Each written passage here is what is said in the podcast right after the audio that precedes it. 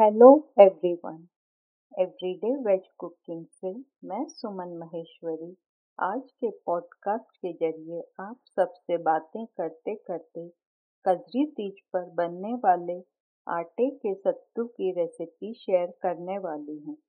परंतु रेसिपी से पहले कुछ पूजन से जुड़ी खास बातें कर लेते हैं। कजरी तीज का पूजन तो शाम के समय होता है।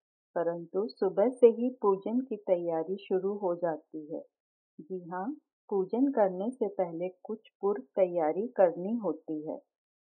कजरी तीज के दिन नीमड़ी माता की पूजा की जाती है और आप कुछ इस तरह से पूर्व तैयारी करें।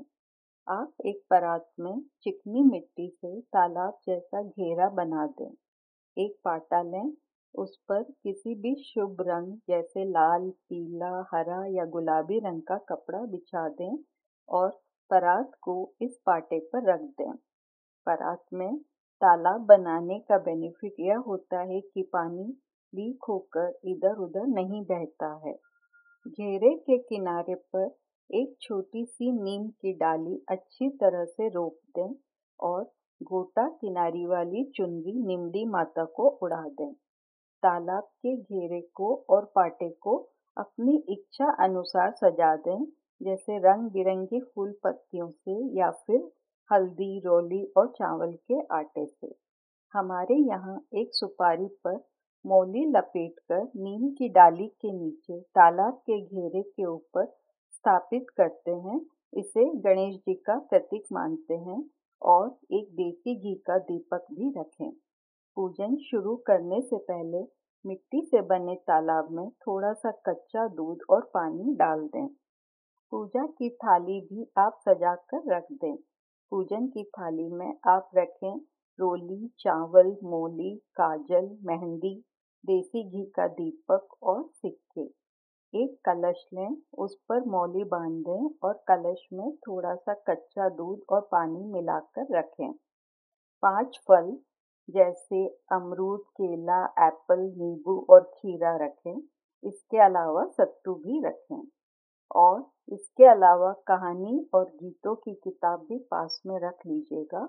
और हाँ दीपक चाटने के लिए एक माचिस की डिब्बी भी रख लीजिएगा।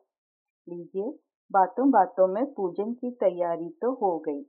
अब आप सब भी शोला श्रृंगार करके अपने परिवार और सखियों के साथ विधि पूर्वक पूजन करिए।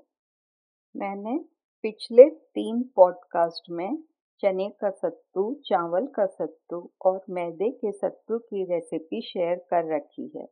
आप सबने सुनी तो होगी ही। आज के पॉडकास्ट में आटे के सत्तू की रेसिपी शेयर कर रही हूँ। कजरी तीज के आसपास जगह जगह रेडी टू यूज़ सब प्रकार के सत्तू के आटे मिल जाते हैं।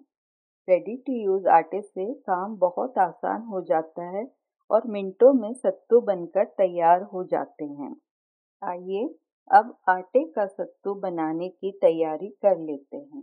आप लीजिए 250 ग्राम सत्तू का आटा 150 ग्राम बूरा 125 ml देसी घी, चौथाई टीस्पून इलायची पाउडर एक टेबलस्पून खरबूजे की मूँगी, पंद्रह बादाम महीन महीन कटे हुए, पंद्रह पिस्ते महीन महीन कटे हुए, दस धागे केसर के।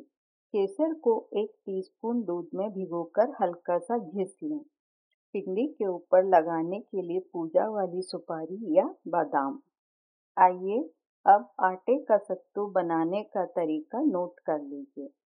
सबसे पहले खरबूजे की नींगी को धीमी आँच पर तब तक भुने जब तक कि वे चटकने ना लगें।